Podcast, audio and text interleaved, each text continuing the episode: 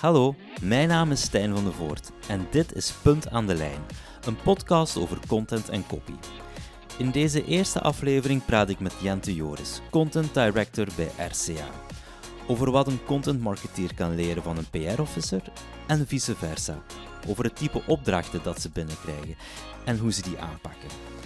Jente geeft ook zijn visie op de zin en onzin van influencer marketing en waarom contentcreatie niks is zonder distributie. Maar eerst wil ik van hem weten hoe het komt dat in zijn team content geen enkele copywriter zit. Jente, leg me dan een keer uit. Nu, we zijn, we zijn geen team content zonder een copywriter. Uh, we hebben eigenlijk heel veel copywriters, alleen zitten die niet dedicated ingebed binnen team content. Um, dat is historisch zo gegroeid binnen RCA. Dus ik denk dat je moet voorstellen dat wij twintig jaar geleden, um, toen zat ik in het zesde leerjaar of zo ergens, uh, de keuze gemaakt hebben om al onze creatieve profielen samen te steken in wat wij de studio noemen. Dus copywriter, DTP, concept. Eigenlijk vanuit het idee, zet die mensen samen. Die gaan elkaar versterken, die gaan elkaar challengen, die gaan een stukje kunnen, kunnen kruisbestuiven. En eigenlijk hebben wij daar rond expertenteams gebouwd. En dat kan PR zijn, dat kan social zijn, dat kan een stukje content zijn. En in functie van noden gaan die met de juiste copywriter samenwerken. Um, in functie van wat die persoon goed doet, wat die graag doet, uh, wat die kan. Want iemand die vandaag een, een, interview moet gaan afnemen, dat is een heel andere copywriter dan iemand die bijvoorbeeld SEO-gewijs copy schrijft. Dus wij kiezen er eigenlijk voor om die mensen in één team te houden. En in functie van waar dat het meest waardevol zijn, gaan we die inpluggen. Oké, okay, dat is duidelijk. Um, wat zijn zo type opdrachten die jullie binnenkomen? Zijn dat altijd langlopende campagnes? Zijn dat altijd uh, misschien kortere one-shots? Of dat hangt er ehm, heel erg vanaf misschien? Hangt er heel hard vanaf, omdat we eigenlijk twee grote types projecten hebben. Um, ofwel werken wij vanuit RCA als agency, zijn wij dan de content poot binnen, binnen een overkoepelende campagne of een langlopend traject. Dat kan gaan over een, een digitaal magazine maken. Uh, dat kan gaan over het, het, social media content luik bij een, een overkoepelende campagne uitwerken. Um, maar anderzijds hebben we ook klanten die rechtstreeks één op één met team content samenwerken. Um, en dan zijn dat echt de, de klassieke contentprojecten. Dus dan spreek je over bijvoorbeeld een, een FWO, waarvoor wij uh, van een offline magazine eigenlijk naar een digitaal magazine gegaan zijn, waar wij ook ineens zorgen voor alle declinaties op sociale media, newsletter, alles wat daarbij komt kijken. Mm -hmm. En dat schiet een beetje alle kanten op. Dus uh, dat gaat over, over PR, dat gaat over digitale content. Um, onze focus ligt wel intern op, op digitale content en alles wat audiovisueel is, um, omdat er eigenlijk binnen RCA zo een soort, er was een gap en wij zijn daar met een paar mensen vanuit het team ingesprongen, want dat was wat wij graag wilden doen. Mm -hmm. voilà. Oké. Okay. Klinkt um, vooral heel breed. Ja. Um, hoe vertaalt zich dat naar de profielen die binnen jouw team content zitten? Um, generalisten. Uh, generalisten en adviseurs. Dus mensen die in eerste instantie gaan nadenken over hoe ga ik plannen, hoe ga ik een verhaal vertellen, hoe ga ik dat verhaal opbouwen, welke messaging zit daarin, eigenlijk dat niveau. Um, hun gemeenschappelijke deler is dat ze allemaal heel graag verhalen vertellen. Het onderscheid is dat ze dat allemaal heel graag op een andere manier doen. Dus als je gaat kijken naar een Ben, dat is, dat is iets meer de klassieke content marketeer. Um, die denkt in een verhaallijn die die op zoveel mogelijk touchpoints wilt gaan, wilt gaan declineren. Uh, kijk je naar een Aurore, dat is iemand die veel meer kijkt vanuit een uh, pure PR-influencer marketinghoek bijvoorbeeld. Maar wat ze wel gemeenschappelijk hebben, is dat ze eigenlijk allemaal, het zijn, het zijn adviseurs en het zijn consultants. veel meer dan dat het, dat het makers zijn, ik zal mm -hmm. het zo zeggen. Mm -hmm. Oké. Okay. Stel, morgen komt er iemand bij in jouw team. Ga je dan op zoek naar een uh, soort gelijk profiel als bijvoorbeeld een Ben? Of ga je dan zeggen van, ik ga iets, iemand zoeken met, um, die complementair is met misschien andere expertises, ja. net omdat jullie zo breed gaan? Voilà. Ik, ik zou heel graag iemand hebben die, um, die, die heel breed snapt hoe, hoe content en verhalen vertellen werkt. Eigenlijk bijna vanuit een journalistieke, redactionele achtergrond. Um, maar die dat ook heel sterk kan koppelen aan, aan digitale content anno 2020. En een, een heel ludiek voorbeeld misschien, maar dat is um, Thomas Huigen van onder andere De Ideale Wereld en nu Studio Brussel. Um, ik vind dat een hilarische persoonlijkheid. Allee, maar los van, van de manier waarop hij het brengt, die, die maakt eigenlijk inhoudelijk heel juiste en leuke rapportages. Maar hij verpakt dat ook op zo'n manier dat dat wat hij doet, dat werkt op radio, dat werkt op televisie, dat werkt op digital. Ehm, en dat is zo'n profiel waarvan ik denk, die zou ik er graag bij hebben, uh, voor expertise en ook gewoon voor de sfeer, want allee, schitterend, hè? Mhm. Dus zo iemand. Oké. Zeg, ehm, als ik het goed begrijp, um, team content en, en, en jullie PR-specialisten... Ja.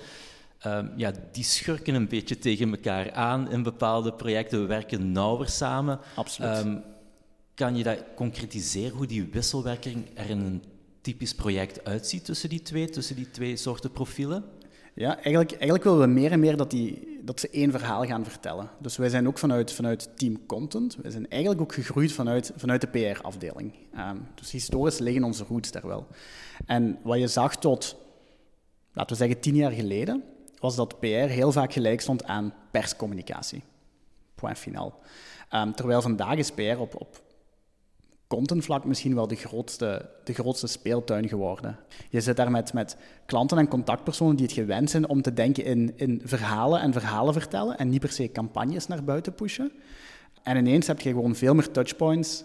Je kunt zonder filter gaan communiceren. Je moet niet altijd via een intermediair gaan. Je moet niet altijd die journalist overtuigen om je mee in de agenda op te nemen. Um, en daar is die wisselwerking eigenlijk heel belangrijk. Dus elk verhaal wat wij vandaag gaan vertellen, elke campagne die wij vanuit PR doen, gaan we altijd kijken naar, oké, daar zit een klassiek, laten we dan zeggen, persluik in. Maar hoe kunnen we dat breder trekken? Hoe kunnen we dat doortrekken naar eigen communicatiedragers? Hoe kunnen we dat doortrekken naar een stukje paid content? Hoe kunnen we dat doortrekken naar um, al dan niet gesponsorde samenwerkingen? En dat is eigenlijk die constante wisselwerking die we tussen die twee zoeken. Mhm. Kan PR, moderne PR, zonder content marketing? En omgekeerd kan content marketing, ja, dan nu ja, stevig opgekomen is eigenlijk, zonder een element van PR? Of hebben ze uh, elkaar gewoon nodig? Ik denk dat het, het kan altijd, maar het, zou vooral zonde zijn. Uh, dus ik denk dat die twee elkaar enorm kunnen versterken. Uh, ik denk ook naar, als je gaat kijken naar kan PR zonder content marketing, er gaat een select groepje verhalen zijn wat daar zonder kan. Um, maar de realiteit is dat, dat je hebt twee dingen aan content. Dat is verhalen maken en verhalen verspreiden.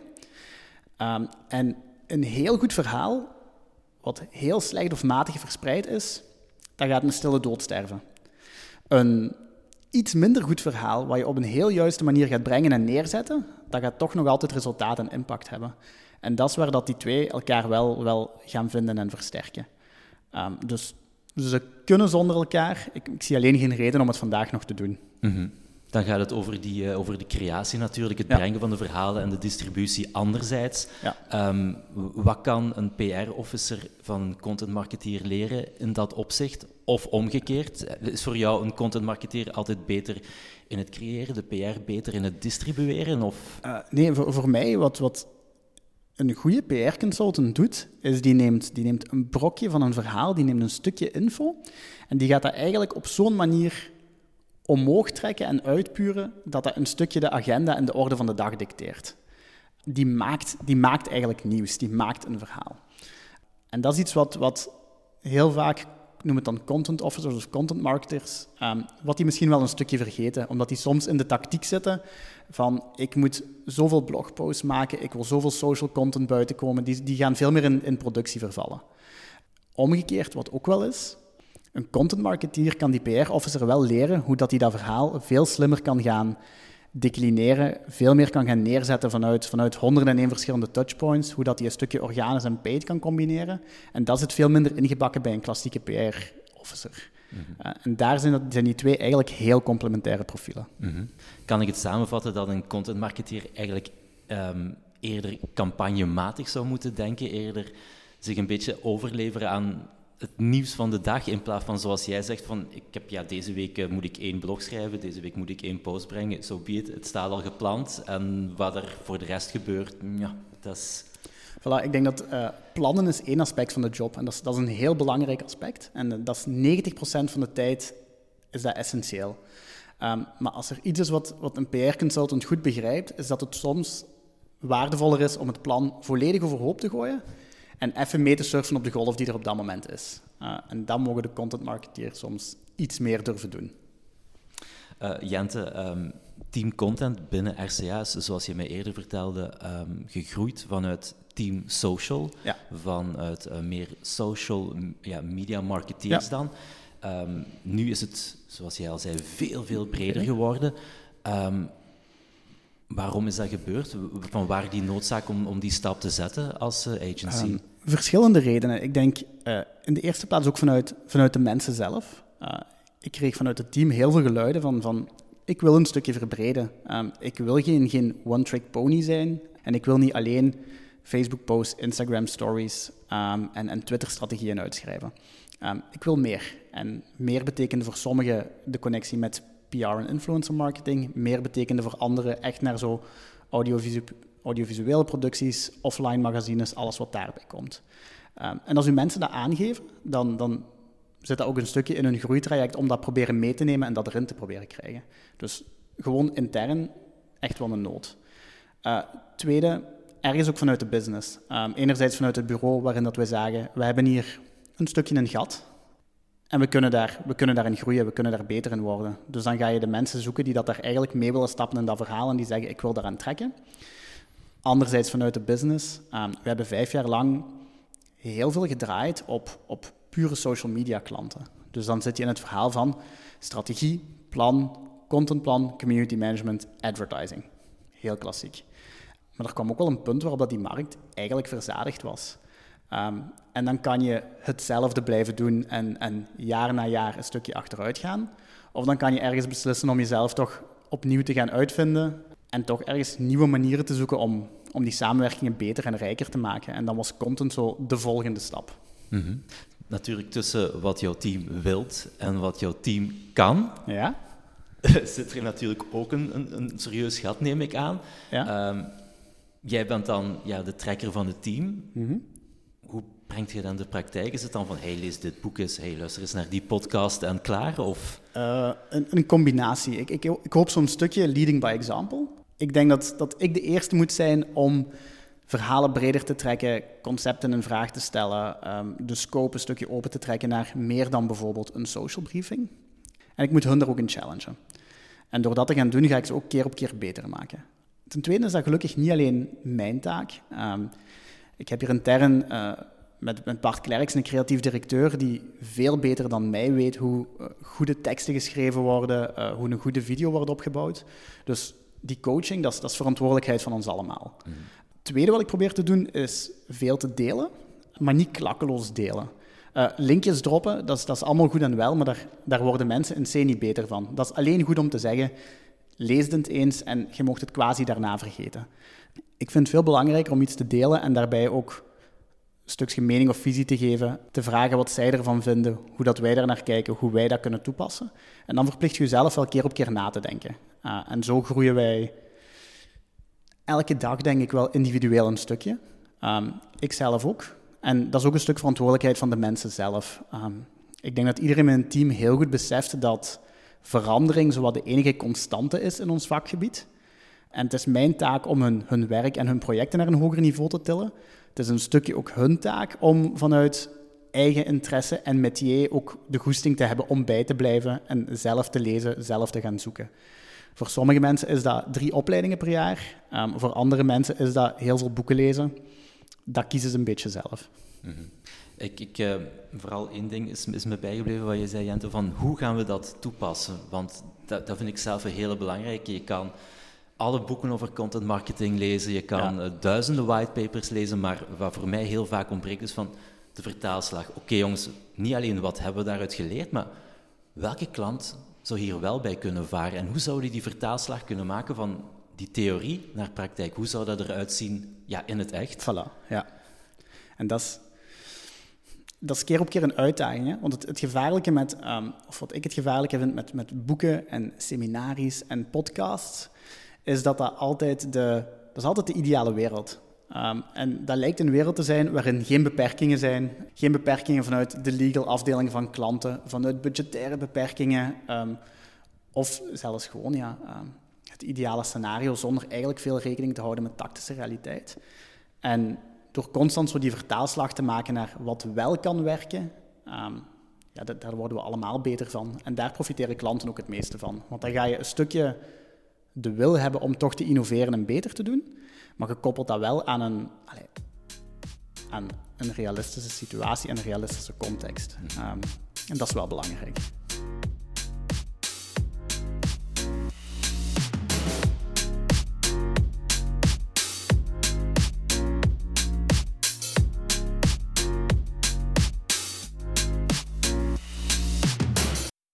Zeg, uh, Jente, jouw eigen rol ja. binnen dat alles. Uh, je hebt al gezegd, de opdrachten die we binnenkrijgen zijn heel divers. Ze gaan heel breed. Mm -hmm. um, wat is jouw rol dan? Ga jij kijken van, dit is de vraag. Ik denk dat ik uh, A, B en C moet inzetten en dat lijkt me iets voor dit team.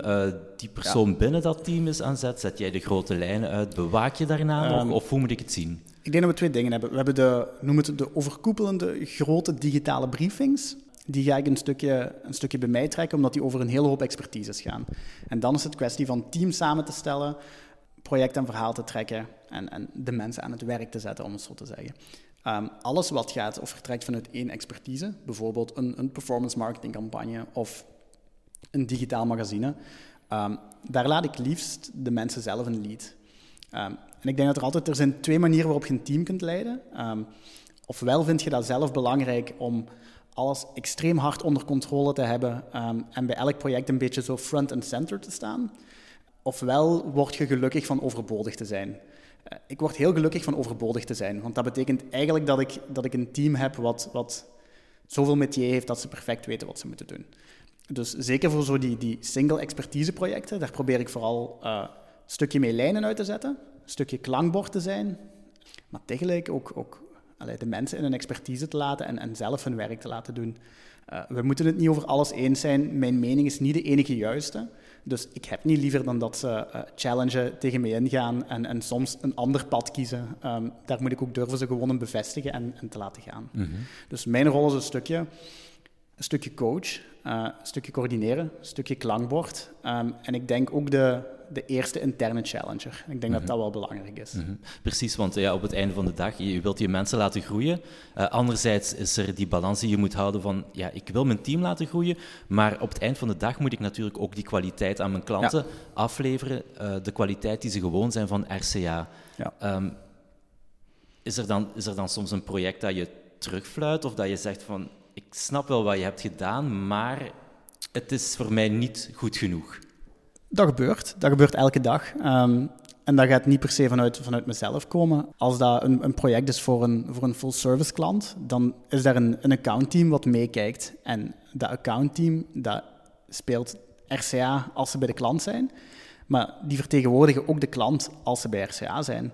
Dus dat betekent dat uh, die geen schrik hebben om intern te challengen over inhoud, over budget, over de manier waarop dingen aangepakt worden.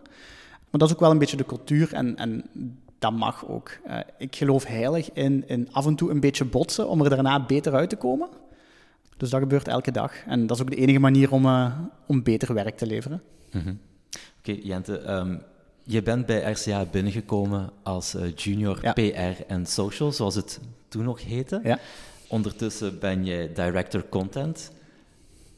Hoe, heb je, hoe ben je van social media marketeer gegaan naar, ja, naar, naar het strategische niveau? Hoe, hoe heb je die kennis een, jaar na jaar verbreed? Een, een stukje ingerold. Ik, ik moet daar niet flauw over doen. Ik heb het geluk gehad dat ik, dat ik ook op een, op een juist moment ben kunnen beginnen. Binnen de volledige social media boom. Wat eigenlijk voor een stuk ook betekent dat ik als, uh, als ja, echt snotneus projecten, meetings en, en trajecten deed die, die vandaag de dag waarschijnlijk niet meer zo makkelijk in de schoot van de junior zouden geworpen worden.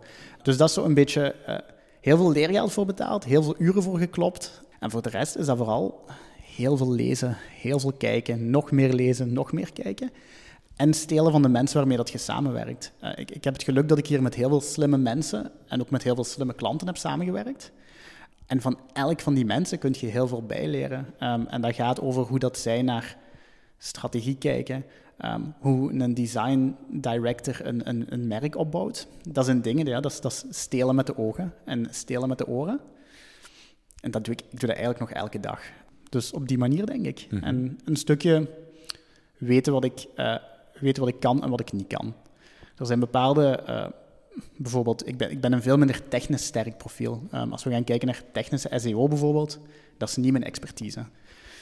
Daar moet ik de basis kennen. Maar daar moet ik vooral ook zorgen dat er binnen mijn team genoeg expertise en genoeg capaciteit zit om dat verhaal wel juist te kunnen doen naar klanten, om wel te kunnen servicen. En daar moet ik vertrouwen genoeg hebben om los te laten en te zeggen van, dit weet je beter als mij, dus go. Oké. De twee.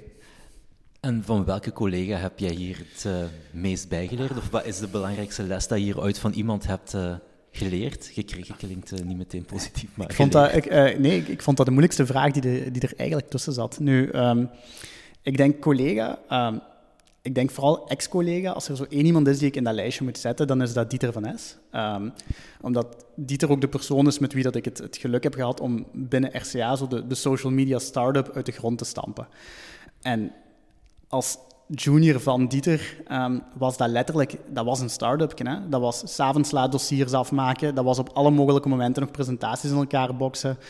En ik heb gewoon zo die eerste jaren, daar heb ik heel veel van geleerd. En, en ook van hem. En dat is een stukje de kickstart voor mijn carrière bij, bij RCA geweest. Um, en ik hoop dat hem omgekeerd ook zo ook iets van mij heeft opgepikt. Um, en vandaag binnen RCA, en ik besefte eigenlijk gisteren dat ik dat nooit persoonlijk tegen hem gezegd heb, dus bij deze, Francesco, um, onze strategy director. Uh, ik denk dat Francesco ondertussen een tweetal jaar bij RCA zit. En de manier waarop dat hij een vraag van een klant neemt, dat compleet fileert, daar eigenlijk opnieuw intern een briefing van maakt, daar een strategie uitzet. En dan elk concept, elke actie, elk idee eigenlijk keer op keer daaraan aan gaat aftoetsen. Um, dat vind ik enorm straf hoe dat hij dat doet. Dus uh, ik leer nog altijd heel veel van met, van met Francesco samen te werken. Mm -hmm. Dus bij deze, merci. Hè? Maar misschien zelfs zeggen dat hij uh, een mention gaat krijgen in de podcast. zeg, en um, je, je, zei zelf van in het begin, dat was heel veel lezen, dat was heel veel ja. kijken, heel veel stelen naar dat lezen toe, is er ergens één boek waarvan jij zegt, ik vind, dat vind ik vaste kost voor iedereen binnen het agency life. Nee. Dit is het boek waar ik het meeste van heb geleerd? eigenlijk niet. Um, omdat ik vind dat je... Uh, voor mij zijn boeken altijd... Ik haal uit elk boek wel iets. Maar er zijn heel weinig boeken waar ik, waar ik enorm veel uithaal. Uh, omdat ik vind dat je altijd wel een stukje een, een eenzijdige kijk op, op een heel brede thematiek krijgt. Maar er zijn wel drie boeken, eigenlijk recent, waarvan ik zo denk van... Die heb ik het laatste half jaar gelezen. Um, en die vind ik wel de moeite waard. En dat is, um, dat is Digital Transformation Know-how van Stijn Vianen. Dat is eigenlijk als, als je zegt, ik wil één boek lezen over digitale transformatie en daar moet voor mij de essentie in zitten, dan is het dat. Um, en daar zit ook een hoofdstuk in rond brand design thinking, wat eigenlijk een stukje methode is wat wij bij RCA heel hard toepassen. Dus allez, vind ik uh, beknopt en toch een heel interessant boek. Um, tweede is, uh, het gaat lijken op schaamteloze zelfpromo, maar onze CEO Tom heeft een boek geschreven, mm -hmm. uh, Beyond Brands. Dat is een boek over, over merken, over de kracht van merken, over waar merken ook in de toekomst voor kunnen staan. En ik geloof wel heel hard in, in de visie die Tom heeft en het verhaal wat hem brengt. Um, ik ben ook een van de eerste mensen die zo'n stukje heeft mogen proefreaden toen dat het nog, uh, nog niet in druk was. En ja, dat is, dat is een heel strategisch, maar wel een heel interessante kijk op merken. Um, en dan eigenlijk het laatste, wat ik gelezen heb, is Metasystems van uh, Niels van Dam en Dado van Petegem. En eigenlijk is dat een boek waar, wat gaat over, in essentie, over de waarde van, van samenwerken, van, van juiste en goede en gelijke partnerships. En ik denk dat dat wel de, in de komende jaren zo de way to go gaat worden. Um, en dat vind ik echt, inhoudelijk is dat gewoon een must-read qua boek. Dus vind ik mhm. een topper. -hmm. um, zijn dat ook de boeken die jij bijvoorbeeld aanraadt aan jouw eigen teamleden? Want daar, daar zit ook altijd een spanning op van, je moet enerzijds een grotere plaatje hebben, die, mhm. die, die, context waarin zich alles afspeelt. Maar op het einde van de dag zit je ook bezig met uh, ja, een, een, concrete social media post te maken. Ben je bezig met een concrete tekst te schrijven? Dus het zou ook nog kunnen dat je een, een schrijftechnisch boek bijvoorbeeld aanraadt. Is, is, daar ergens uh, een, een evenwicht dat je in zoekt voor je team? Uh, nee, varieert. Dat is echt persoon tot persoon. Um, wat wij wel hebben, is dat wij elkaar heel goed op de hoogte houden van alles wat wij aan het lezen zijn. Okay. En toevallig staan al die boeken meestal ergens aan de rechterzijde bij mijn collega Ben. Um, en hij heeft dat omgedoopt tot Benny's Bibliotheca. Um, dus iedereen weet wel, elk boek wat daarin staat, dat staat er voor een reden. Dat is omdat iemand bij ons dat gelezen heeft en dat die vond van, daar zit iets in. en misschien is dat gemarkeerd, misschien zit daar een post-it tussen. Ehm, dat is zo'n beetje de kennisdeling. Dat betekent ook, als er morgen een junior binnenkomt, die heeft onmiddellijk een bibliotheekje waar dat hij wel eigenlijk uit kan, uit kan plukken. Want het zal wel voor een reden gedaan zijn dat die boeken daar zo worden geëtaleerd natuurlijk. Ja. Hè? ja. Oké. Jente, ehm, jij komt heel veel in contact natuurlijk met klanten. De briefings die komen via jullie, de vraagstellingen, de uitdagingen van die bedrijven ehm, passeren eerst via jou, worden dan mhm. verder verdeeld en opgekapt binnen RCA.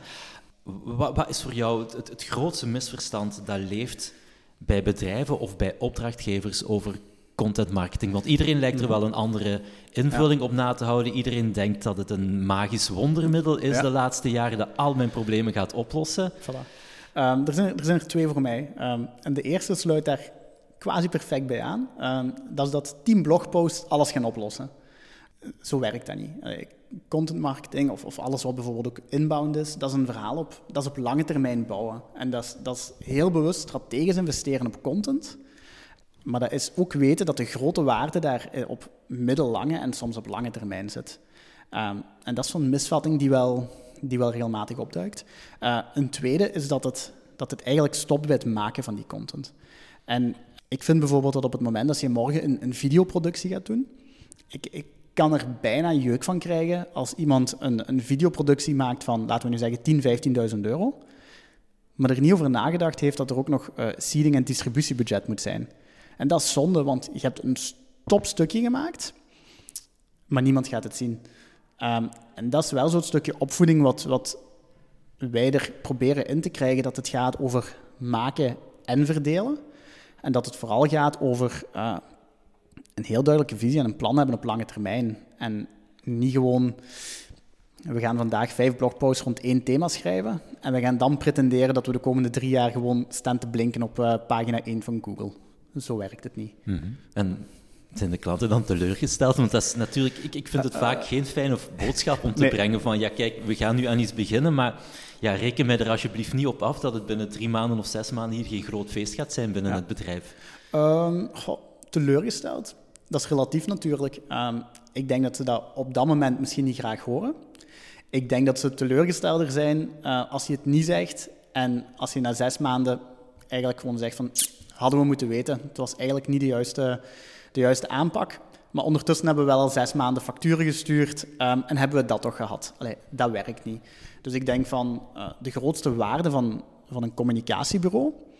Uh, iedereen kan dingen maken. Een communicatiebureau moet vooral moet adviseren, moet ervoor zorgen, moet een klant helpen om, om de juiste keuzes te maken.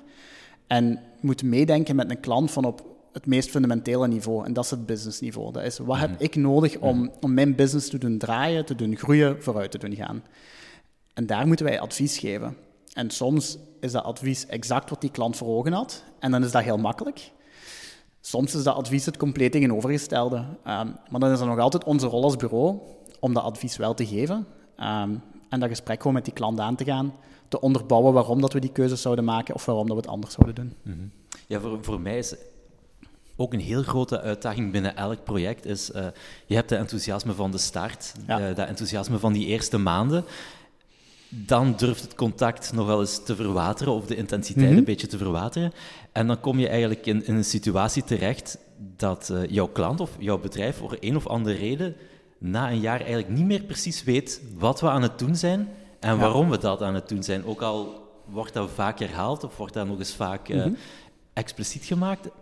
Da daar, daar, loop ik zelf wel vaak tegenaan. En met alle respect natuurlijk, marketingmanagers zijn met veel meer trajecten bezig dan alleen het content marketing traject. Hoe, hoe ga jij daarmee om? Dat, dat, blijft heel moeilijk, hè, maar ik, ik vind door heel veel met klanten te praten. Um, door wakker te liggen waar zij van wakker te liggen. Door te laten zien dat jij bezig bent met, met uh, waar hun business vandaag mee bezig is, met de problemen die zij hebben, met de issues waar zij op lopen. Door soms ook een stukje alles van tafel te durven gooien. Um, en misschien van nul te beginnen. Ik, ik geloof heilig in optimaliseren, maar optimaliseren betekent ook wel een stukje dat je een, een platgetreden pad net iets beter blijft maken. Um, en er komt een punt in elke samenwerking waarop dat je moet durven zeggen van um, tabula rasa en jezelf opnieuw uitvinden. Dat is zo wel het idee. Dus ik vind dat heel belangrijk. En vooral toch ook nog een stukje uh, rapportage. En rapportage in de zin van geen 120 slides en klanten daarmee rond de oren kletsen. Uh, want daar ligt voilà, een marketingmanager die met duizenden en één dingen bezig is, die ligt daar echt niet van wakker. Maar er wel voor zorgen dat die klant heel duidelijk weet, dit hebben we gedaan, we hebben dat voor die reden gedaan, dit zijn de resultaten, dit hebben we daaruit geleerd en, en zo gaan we het volgende keer doen. En daardoor blijft je wel een stukje constant je, je waarde bewijzen. Um, en dat zijn voor mij belangrijke dingen om die relatie wel, wel een stukje scherp te houden. Mm -hmm. Is dat sowieso die, die rapportage iets dat ingebakken zit in, of een vast uh, onderdeel is van elk traject binnen RCA? Uh, ik hoop dat wel in ieder geval, ja.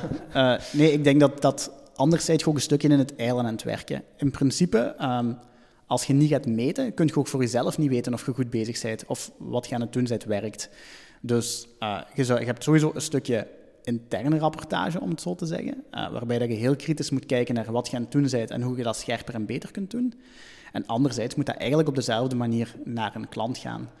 Wij proberen dat bij klanten altijd zo, zo transparant mogelijk te doen. Um, er gaan goede dingen zijn, er gaan minder dingen, goede dingen zijn, er gaan misschien ook heel slechte dingen zijn. Uh, en dan moeten we die gewoon durven benoemen.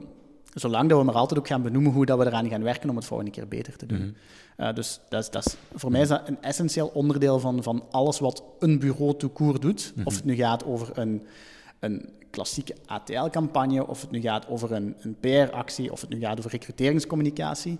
Allee, een rapportage moet een stukje nu, dat moet een stukje nu hoogmis zijn. Hè? Dat is even laten zien van, ja, je hebt veel centen betaald voor met ons samen te werken. Ja, dit heeft het ook wel opgeleverd. Mm -hmm.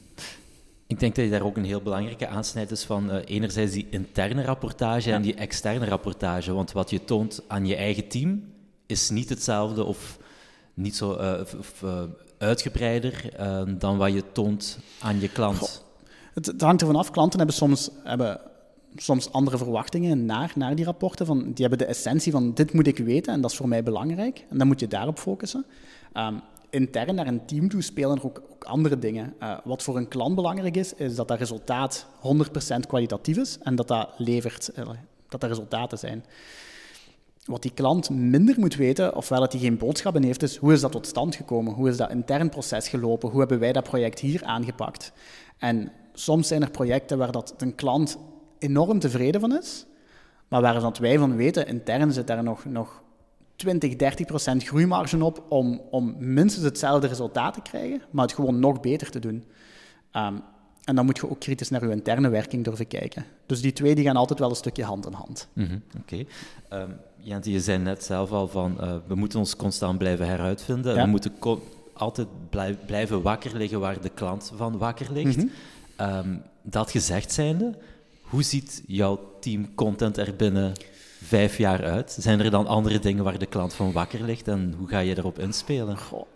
Afhankelijk van alleen al het, type klant waarvoor dat wij werken, liggen die van heel andere dingen wakker vandaag de dag. Dus ik denk een, een, een overheidsklant als VDAB ligt van heel andere dingen uh, wakker dan, um, dan een, een organisatie als, als RSC Anderlecht bijvoorbeeld. Dus daar zit sowieso wel heel veel variatie in ik denk wel van, van, als ik kijk naar hoe ziet team content er binnen vijf jaar uit, ik weet niet of team content binnen RCA nog in de huidige vorm bestaat of moet bestaan. Omdat ik wel denk dat wij, wij werken meer en meer vanuit drie, wat wij, wat wij uh, noemen het boosterraketten of zestrapsraketten noemen.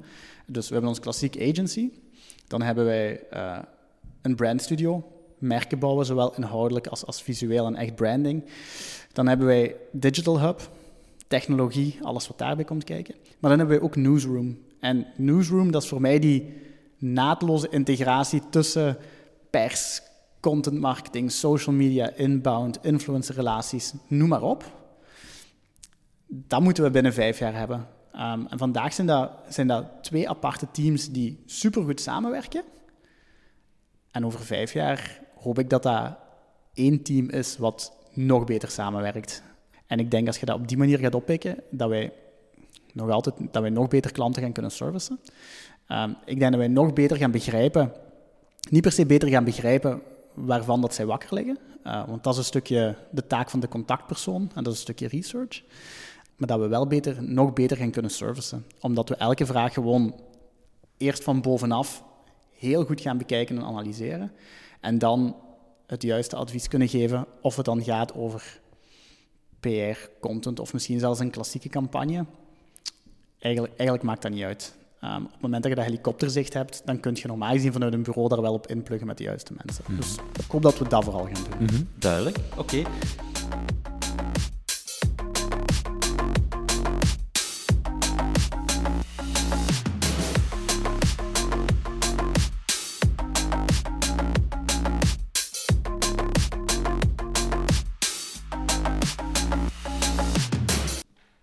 Jente, de laatste vragen. Ja. Korte vragen, korte antwoorden. Ja. Um, influencer marketing is overrated. Ja of nee?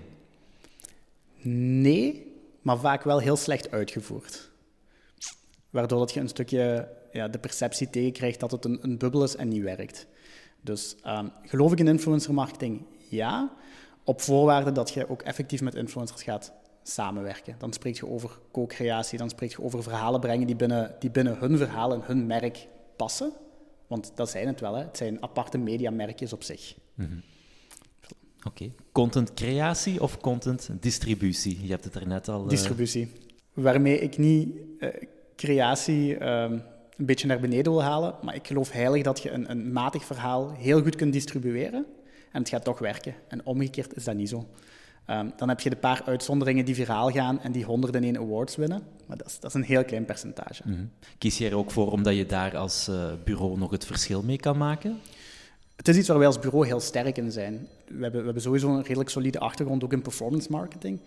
We hebben die sterke achtergrond in PR, wat wel betekent dat wij heel goed begrijpen hoe dat wij een verhaal paid en non-paid kunnen neerzetten. Dus misschien is dat ook de aard van het beestje die er een beetje, een beetje ingeslopen is. Mm -hmm. En mijn creatief directeur die gaat nu denken, godver. Zet je social media of zet je PR centraal in je distributieaanpak? Social media. Uh, ik blijf een digitale, dus... Oké. Okay. Um, een generalist of een specialist? Dat is moeilijk. Gener generalist, uh, maar liefst wel met, met één heel specifieke, noem het dan, interesse. Oké. Okay. Um, creativiteit of verhalen waarvan je weet wat werkt? Dan creativiteit, omdat dat herhalen werkt voor mij nooit. Uh, optimaliseren werkt wel, maar dat wil zeggen dat je hetzelfde toch niet twee keer exact op dezelfde manier doet. Oké. Okay. En dan de laatste, B2C of B2B? Vanuit content B2B. Waarom? Omdat ik vind dat je in B2B vaak... Je kan er een stukje meer niche gaan werken. Je kan daar heel gericht op, op thematiek ingaan. Um, je hebt vaak ook een, een heel duidelijk goed omlijnde doelgroep. Um, waardoor dat het, dat het een stukje minder... Ja, minder met een kanon op een mug schieten is. Mm -hmm. um, in B2B weet je, als jij morgen een, een, een inbound approach aan het uitzetten bent naar pakweg architecten, dat is een doelgroep die dat je heel makkelijk kan... Je kan die gaan bevragen, je kan te weten komen waar die mensen mee bezig zijn, wat ze drijft, wat zij nodig hebben. En daar kun je heel makkelijk flows en, en, en content op gaan plotten. En een B2C blijft daar vaak toch iets vrijblijvender. Mm. Um, dat is wel heel leuke content om te maken. En dat zijn vaak de superleuke producties om te doen. Maar inhoudelijk vind ik dat minder uitdagend. Mm -hmm. Heeft het er ook mee te maken dat um, hoe harder je in een bepaalde niche zit, hoe on ontgonnener het terrein is? Ja, misschien wel. En um, ik denk dat dat ook een stukje gewoon persoonlijke voorkeur is. Ik, ik vind het heel interessant om uh, een nieuwe klant te krijgen in, in een sector of een niche waar ik totaal niks van begrijp. En dan te doorgronden hoe dat, hoe dat, dat werkt. Uh, en hoe dat, dat in elkaar zit en wat die mensen drijft. Um, en dan is B2B gewoon vaak veel complexer, maar dat maakt het ook net veel uitdagender om dat echt tot in de kern te begrijpen. Heeft ook een beetje te maken met uh, de fierheid als bureau van niet iedereen zal dit moeilijk onderwerp op een zo goede manier kunnen vertalen in, uh, in een aanpak. Goh, nee, niet per se, denk ik. Omdat ik denk dat dat echt een stukje persoonlijke interesse is. We hebben hier intern mensen die, die heel gelukkig worden van, van B2C en die ook alleen maar B2C-verhalen willen brengen. Ik heb een collega in mijn team, Witte, die echt blij wordt van overheids- en non-profit communicatie. Dus ehm, ik denk dat dat iets is wat heel persoonlijk gedreven is. Ehm, ik denk vanuit het bureau moeten wij gewoon de, de ambitie hebben om elk verhaal, hoe, hoe light dat het misschien soms ook is, of inhoudelijk complex, maakt niet uit, om dat zo goed mogelijk te vertalen. Ehm, en elk project heeft zijn eigen, zijn eigen uitdagingen, zijn eigen beperkingen. en ook evenveel voldoening als het dan goed loopt en, en loopt zoals het moet zijn. Dus Ja, en tot slot wil ik nog heel even ingaan op die vraag over influencer marketing. Ja. Want ik had de indruk dat je daar niet helemaal over uitverteld was. Goh, nee. Um, ik vind influencer marketing een heel moeilijk gegeven. Hè? Zeker als je dat bekijkt binnen een, een Belgische context. Daar is de laag heel dun. Uh, ga je influencer marketing bekijken, bijvoorbeeld op de schaal van de UK of de US, daar heb je echt, je hebt daar celebrities en je hebt daar de, de A-listers, je hebt daar een laag influencers tussenin, micro, macro. En dan heb je, laten we zeggen, nano-influencers en, en mensen zoals jij en ik. In Vlaanderen of in België zit die laag veel dunner op elkaar, waardoor dat, dat ja, dat is, dat eigenlijk een heel complex gegeven. Iemand bijvoorbeeld als, een, neem nu Average Rob als voorbeeld. Is dat een influencer? Is dat een BV? Um, ik weet het eigenlijk nog altijd niet. Ik weet dat ik hem zie opduiken bij Studio Brussel. Ehm, ik zie hem opduiken bij Humo. Ik zie hem in mijn Instagram stories met uh, een volle filter op zijn kop. Maar wat ik vooral merk is dat, dat influencer marketing in, in België, daar wordt heel vaak teruggegrepen naar we betalen gewoon fees en we kijken wel wat er gebeurt. Ben ik minder fan van. En twee is ook van, uh, er is zo'n markt waarbij dat er relatief kleine influencers eigenlijk heel hoge tarieven vragen voor, voor de waarde die ze kunnen bieden. En daardoor krijgen klanten of bedrijven wel vaak het gevoel van het is een bubbel die niet werkt. Terwijl dat ik denk dat de waarde van, van influencers net zit in mensen zoeken die echt inhaken en aansluiten met uw merk, met uw product, die dat er een band mee hebben. En daar samen mee aan de slag gaan. Echt gaan kijken van hoe kunnen wij samen verhalen maken. Hoe kunnen we er eigenlijk voor zorgen dat ons product of ons merk, dat dat naadloos integreert binnen, binnen wat die influencer doet. En niet dat dat gewoon de zoveelste persoon is die met ehm, een blikje iced tea staat te blinken op een Instagram-profiel. Dat zijn de influencer samenwerking waar ik uh, minder warm van mhm. word, om het zo te zeggen. Ja, ik, ik, denk dat het dan draait om authenticiteit, om het uh, met het uh, grote woord te zeggen natuurlijk. Dat is iets wat ik wel ja. heel vaak mis. Het, is, um, het doet heel erg generiek aan. Ja. Um, en ik dacht net dat influencer marketing om persoonlijkheid ging, om echtheid ging. En toch slagen ze er op een of andere manier in om net hetzelfde te brengen als wat je als agency zou brengen. Voilà.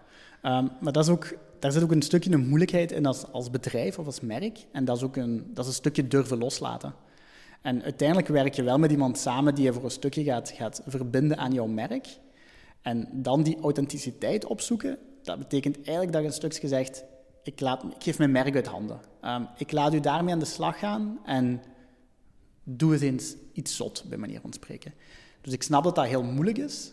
Tegelijk het op die manier doen gaat, gaat veel meer meerwaarde opleveren op lange termijn dan voilà, de zoveelste 20 vierkante meter billboard die we nu toevallig vertaald hebben naar uh, een TikTok of een Instagram-post. Mm -hmm. je, je, hebt uh, enerzijds die vrijheid die je aan je influencer laat als merk. Is het een goed idee om ook op een resultaatverbindenis te gaan werken? Dat je zegt van, ja, we gaan jou wel uh, sponsoren of je krijgt mhm. x per maand of uh, y per, uh, per jaar, maar wij verwachten wel dat er iets tegenover ik, staat. Ik denk dat je altijd contractueel, wij werken altijd met contracten, hè? Mhm. ik denk dat je contractueel altijd wel moet afbakenen wat, wat verwachtingen zijn naar, naar deliverables. Um, en er zijn bepaalde dingen die dat je altijd gaat zien terugkomen. Um, hashtaggebruik, uh, juiste UTM-tags, als er links gebruikt worden, dat soort dingen. Ik denk dat je dat moet gaan, moet gaan afdwingen, omdat dat ook een verhaal is van uh, je gaat met iemand samenwerken en dat is net zoals met een medium samenwerken. Dat medium heeft een, een bepaald bereik, heeft een bepaalde oplage, dus eigenlijk is dat ook wel een stukje waar dat je voor gaat, waar dat je voor gaat betalen. Maar hoe dat, dat ingevuld wordt, dat is hetgene wat wij liefst zoveel mogelijk vrijlaten.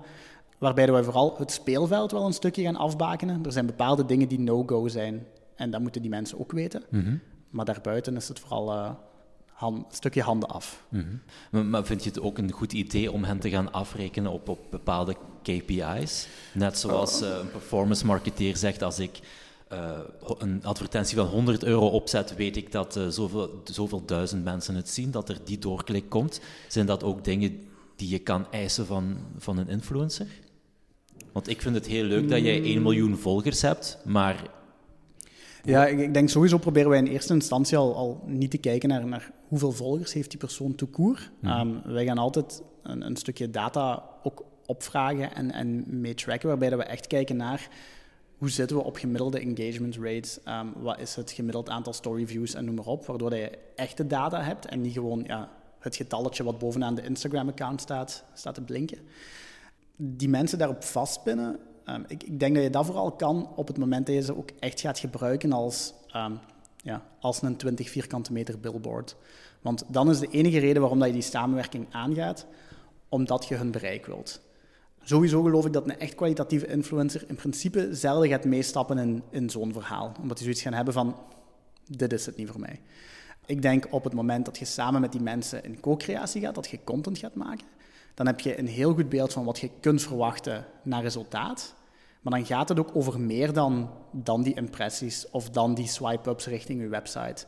Dan gaat het ook een stukje over uh, uw merk laden door die samenwerking. Dan gaat het een stukje over content maken die je ook via je eigen kanalen kunt gebruiken. En dan geloof ik niet dat je u moet vastpinnen tot op, tot op de impressie of tot op de click-through. Um, dan denk ik dat er andere dingen zijn die belangrijker zijn.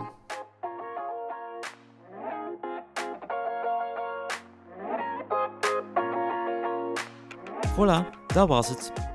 Vond je deze aflevering de moeite waard? Abonneer je dan nu op deze podcast via je favoriete podcastspeler.